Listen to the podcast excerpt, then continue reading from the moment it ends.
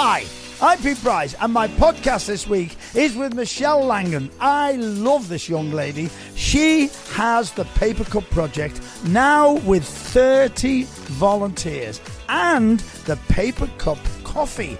Now, if you want to know all about this and what she does and the work she does, join me now and sit back and listen and realize how lucky you are in your lovely homes. Have a listen. All about the Paper Cup Project. Ladies and gentlemen, I've just put my coffee down. Oh my word. I've just come to Liverpool. Um, it's the second day of opening. I'm in a new coffee shop, but this one's a little bit different. A little bit different. It's bang in the centre of town. It's across the road from where the buses are at the Royal Court. It's in Queen Square, so where the buses land at the bottom and the buses arrive and land at the top, you're right in the middle. It used to be a pub. It's a lovely, lovely premises and it's packed. I am sitting upstairs. Upstairs isn't open yet because they're still decorating it. I'm with Michelle Langan and I'm so pleased. Hi. Hi, Pete. Welcome. Oh, wow. The Paper Cup Project has now got a coffee bar called. Paper cup coffee. It's incredible. Michelle, I, I know you're excited. I know you've had sleepless nights. Take your time. Tell us about the journey, how it all started. So, for, for anyone who doesn't know about the charity, because not all of the listeners will, will know what the charity does, so we have been going now, the Paper Cup Project's been going now for the last um, nearly six years. So, what we do is we um, go around the city centre every week with um, food, with drink, with clothing, and support and advice for people who are homeless. So, we've been doing that for the last few years.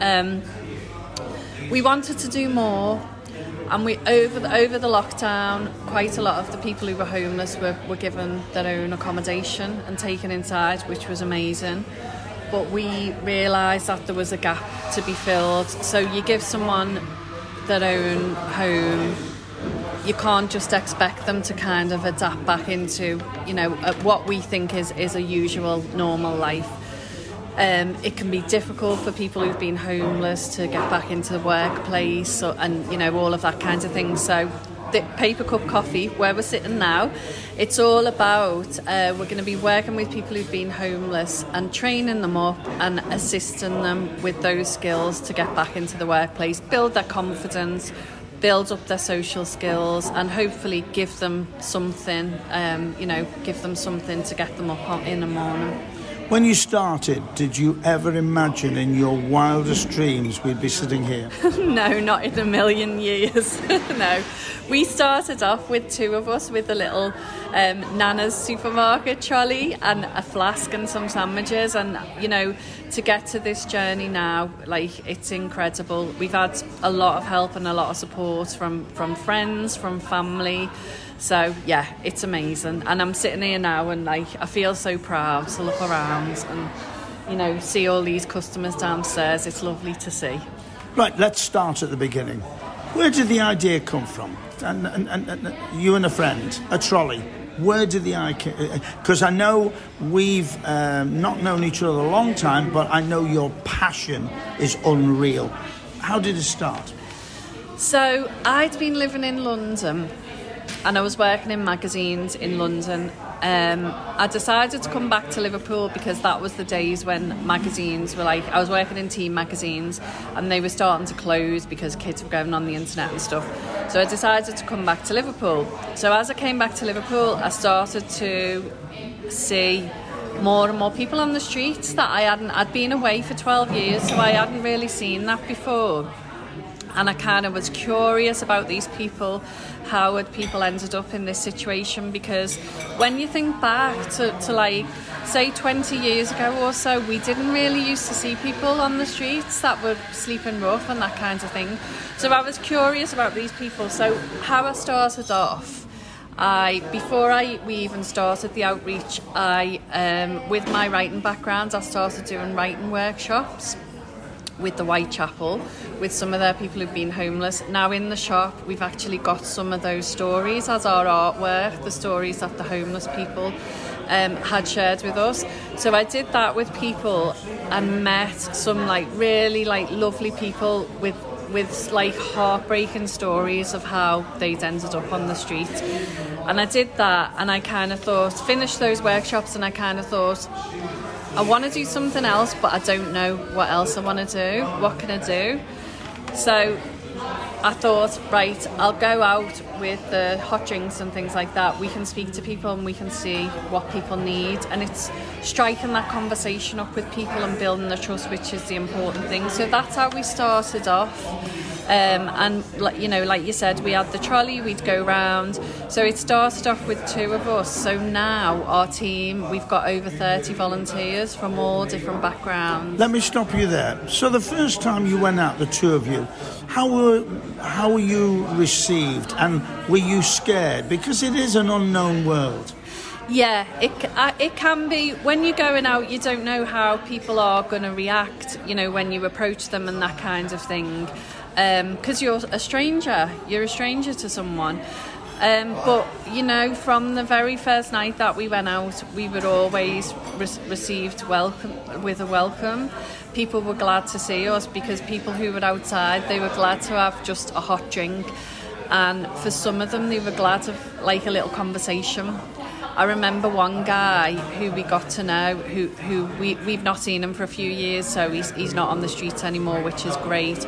But we used to see him, and he said the worst thing for him about being homeless was that he felt like he was invisible because no one would speak to him, and he'd go for like days without having a conversation with anyone. So it's that little bit of human contact, I think, that can make a lot of difference to people. What I love about you is your passion. Um, you know what's going on on the streets. A lot of people won't give to the homeless because they're worried about the professional beggars. Where, where, where, where's the difference? You know, when I went out with you once, I remember you knew everybody. Explain to people what's going on on the streets. So we we build up a relationship with people. That's really important, and we you know it's important for us to get people's trust. Um, I always say to our team, help anyone who you know who needs it, who asks. We we've seen we have seen in the past people who are.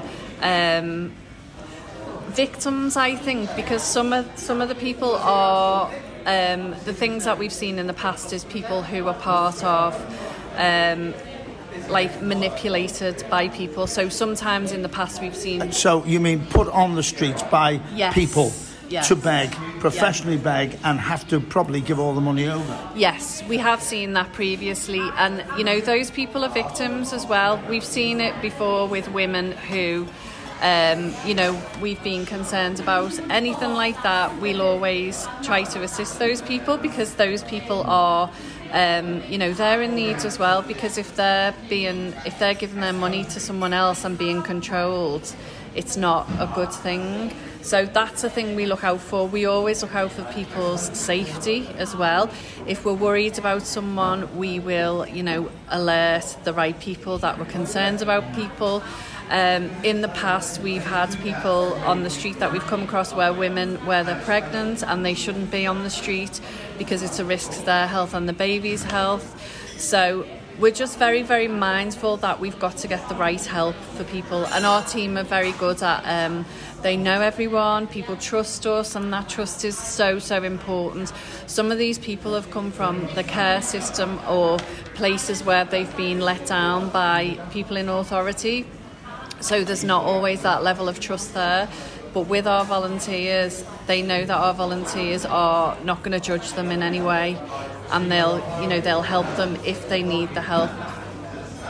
I'm talking to Michelle about the Paper Cup project. What do you say to people who are listening now uh, that say, I'm not going to give money to beggars or people on the streets because all they do is use it for drugs and drink? I always say to people, do what feels right for you. I would never say to people, don't don't give money. Um, you know, because I think it's a really personal thing. I think it's a really personal thing what people do with their money. We've got an option here in the coffee shop with a pay it forward. So when people come in here to buy a coffee, they can pay for the coffee for someone else who hasn't got. I like money. that. So we've got a little board downstairs. We, we'll have a look at the board in a bit. So we've got 12 coffees already just from today and yesterday.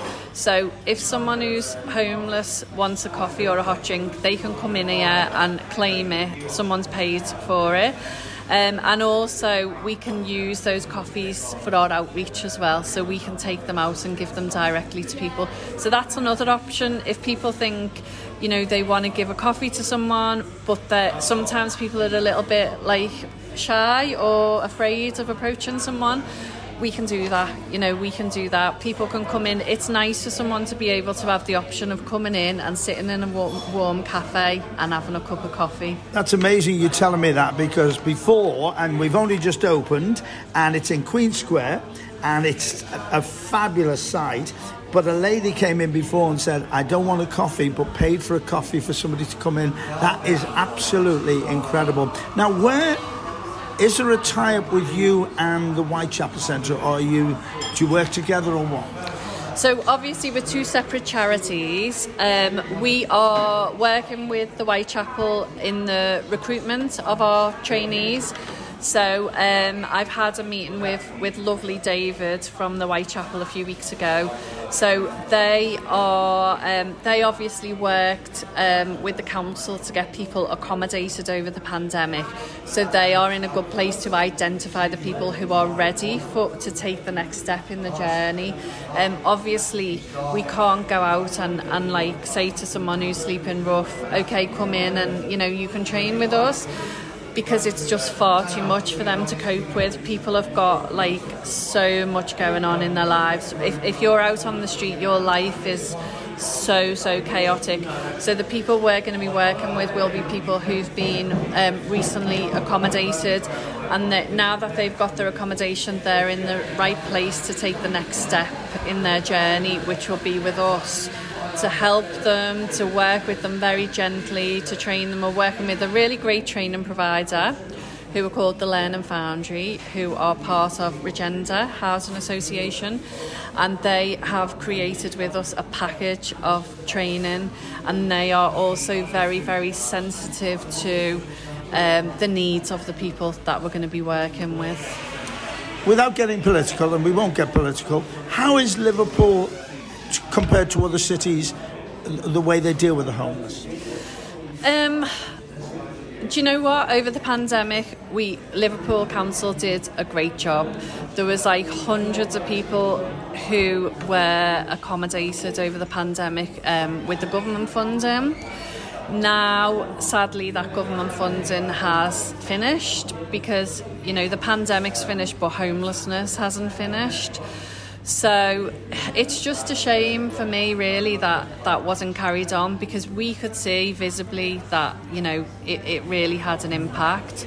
There was, we knew the people during the pandemic and over lockdown, we knew the people who were still out on the streets and who had turned down the, the offer of accommodation, and you could count on one hand the people that were left outside. Whereas now, obviously, that figure's gone up again we're expecting it to go up as people um, lose their jobs and lose their homes. You know, we're heading into a, a situation where people's bills are going to be going up and people are going to be struggling. So we're heading into a situation where I think we're going to see a spike, a rise in homelessness. I was reading an article today that Crisis had put out to say the same. They they predict that we're going to have a spike. So it's short-sighted really because you can t- you can resolve homelessness by putting resources into it and you know helping people with all of that. But you know that f- funding is finished now so it's a shame. They've said in liverpool over and over again there's no reason for anybody to be on the streets no second night. Can you explain all that to us? I know it's not your department yeah. but yeah so there's a number to call to get assistance. Um, the council um, has a number. This is a government all over the country. It's a it's a government rule. Now, the thing that worries me about that government rule is so previously Liverpool would say everyone gets help. So we'll help everyone wherever you're from. If you're from Manchester and you come to Liverpool, or if you're from Scotland and you come to Liverpool, we'll help you. There are rules in place where you have got to have a connection to the area that you're staying in. So, what we're seeing more of now, which is a worry, is people who are not from Liverpool presenting as homeless in Liverpool, and those people are not entitled to get help. So you have to be um, connected to the city for at least, um, I think it's at, at least six months. So if someone from Manchester comes to Liverpool, they've got to be on the streets of Liverpool for several months before they can access any help. So to me, again, that's a concern, that's a worry, and that's a government rule that is put in place. Um, I think to save money for councils as well, but it's people we're talking about here. It's you know, it's another human being. So you know, Yeah. that, that's the thing. I'm talking to Michelle from the Paper Cup Project. Where do you get your produce from? So, we are a totally local coffee shop. It's really important to us that we add all local suppliers. We, that coffee that you're drinking is roasted in Liverpool, so you're drinking Scouse coffee. There's a first on Pete Bryce's show. I've just drunk Scouse coffee. So we've got Bean, who are a local uh, Liverpool roastery, who were getting our coffee from. We've got Laura's Little Bakery, who is doing the cakes for us. So she's got that lovely cake downstairs on the counter, the chocolate cake. And we're working with other local suppliers as well. So we're trying to kind of keep it all going back into the local economy, or all, you know, the business as well, by helping other local businesses. Where did this idea come from? Um, several years ago, I went to London to visit friends, and I saw another coffee shop that was doing a similar thing. This must have been about 10 years ago. And I was thinking, why is nobody else doing that? You know, nobody in Liverpool's doing that. So it was always a seed in the back of my mind that I thought if I could do something to help, then that's the th- kind of thing that I would like to do because we've already got all these other facilities in Liverpool and you know accommodation and all of that kind of thing. But the thing that we don't have in Liverpool is a facility to assist people to get back into the workplace. So I saw that that gap was there, and I remembered this coffee shop from from years ago in London. It was tiny, tiny coffee shop. It was right by the tube station, and um, there was only about four seats inside. It was really tiny, a little takeaway place. But that that kind of was always in the back of my mind. So yeah, that was where it came from. Now, how many nights do you and the 30 volunteers go out? We just go out once a week, but then the rest of the week it's following up um, like work from people that we've we've seen, like getting them the right support, working with. So it's not just a matter of taking a sandwich and a coffee out. You're out there looking, helping. Yeah. So for us, the food and drink is just a tool. It's a tool to engage people and to speak to people and find out more about them. Um, you know, that's our way of having a conversation with someone and then finding out what their extra needs are. And I always say to our team, we are not going out to our, our job is not just to feed people our job is to, to like engage people and, and try and the ultimate goal for us when we when we go out on a, on Monday night is not to give people a sandwich is to get people in off the streets so when we engage people and we can find out more about them sometimes it takes a long long time for people to trust us. Um, I remember you came you came out and met us like when we first started up like years ago. And there was a guy who was homeless then who's still homeless now. And we will still work with him like every single week. You know we've tried so many times to accommodate him. We've got him um, properties and things like that but he's very very hard to engage because he's older and he's very um, entrenched in, in his situation but we'll continue you know we'll carry on for as long as we need to to try and engage people It's interesting you say that because I've said over the years, I've worked with the Whitechapel, I've had them on the radio, etc. There are people out there that do not want a home, aren't there? Yeah. Yeah, there are you know, you can't force people, you know, you can't say to someone, Oh, there's there's a flat, there's a house, there's the keys, you know, off your pop. You can't force people because there are some people who are comfortable in their own minds and their own situation. And also, you know, we do see people that have got mental health issues as well and the chaotic, chaotic background.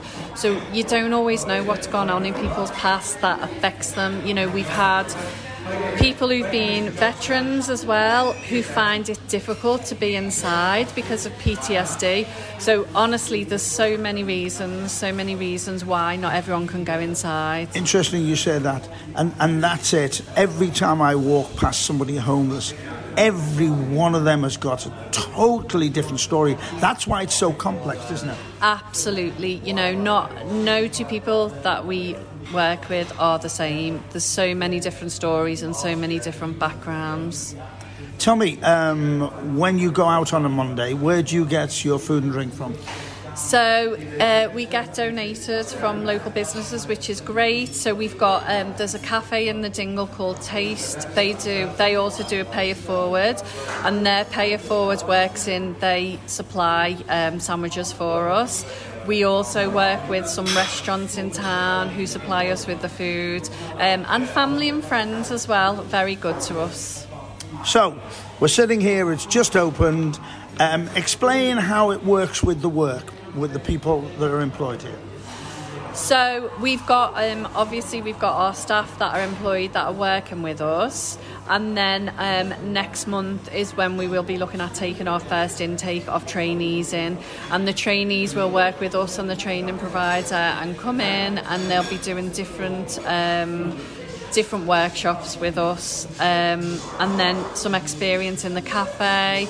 We'll teach them how to make the coffee. We'll have them you know working with customers speaking to customers. What I liked about doing a coffee shop is you've got that many different people coming in every single day it's a good way to engage with people and to build those conversation and those social skills so that's a key part it's building people's confidence up That's amazing, that because social skills are important, getting people back into society. Absolutely, yeah. And if you've been on the streets, um, a lot of them haven't got, you know, got, got the confidence. The confidence and their self-esteem is quite low. So that's a really big part of what we're going to be doing is building the confidence and also working with people slowly so they're not bombarded straight away. You know, we can't just throw people into it. We've got to work very gently with them at their own speed. As a journalist, did you ever think in a million years your life would take a turn like this? No, I was one minute I was interviewing Justin Timberlake, and then the next minute I'm I'm uh, running a coffee shop. So no, not in a million years. Have you ever had sort of second thoughts and think, what am I doing? Where am I going with this? Every night, I think. I think for about for, you know since since we kind of first started this journey with the shop and started the decorating and everything, I don't think I've had a good night's sleep for the past eighteen months because I'll go to sleep and well I'll put my head down on the pillow and I'll think, oh yeah, I've got to get this, I've got to get this for the fridge or I've got to get this and there's a million different things that like pop into your head just when you're about to try go go to sleep. Incredible. So, where's the coffee shop and what's it called? So, our coffee shop is Paper Cup Coffee, and we are on Queen Square. So, we are right next to the Q car park, and the Genting Casino is on the other side. We're signposted as well, so when you're coming through Queen Square, have a look for the signs and come in. Come in, have a coffee, and then if you want to, you can pay forward a coffee for someone who needs it as Which well. Which I love. Can they find you social, on social media? Yeah, we're on all social Twitter, Facebook, Instagram, and we've got a website as well, papercupproject.org.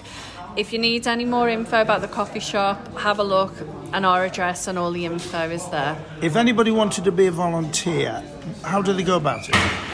Get probably the best is get in touch with us on social media, and then we can find out what the best um, the best way to involve you in the charity that way. Michelle from the Paper Cup Project, I've got to tell you, I love the atmosphere. I love the wallpaper, by the way. Love the atmosphere, love the feel of the place, I love the warmth of it.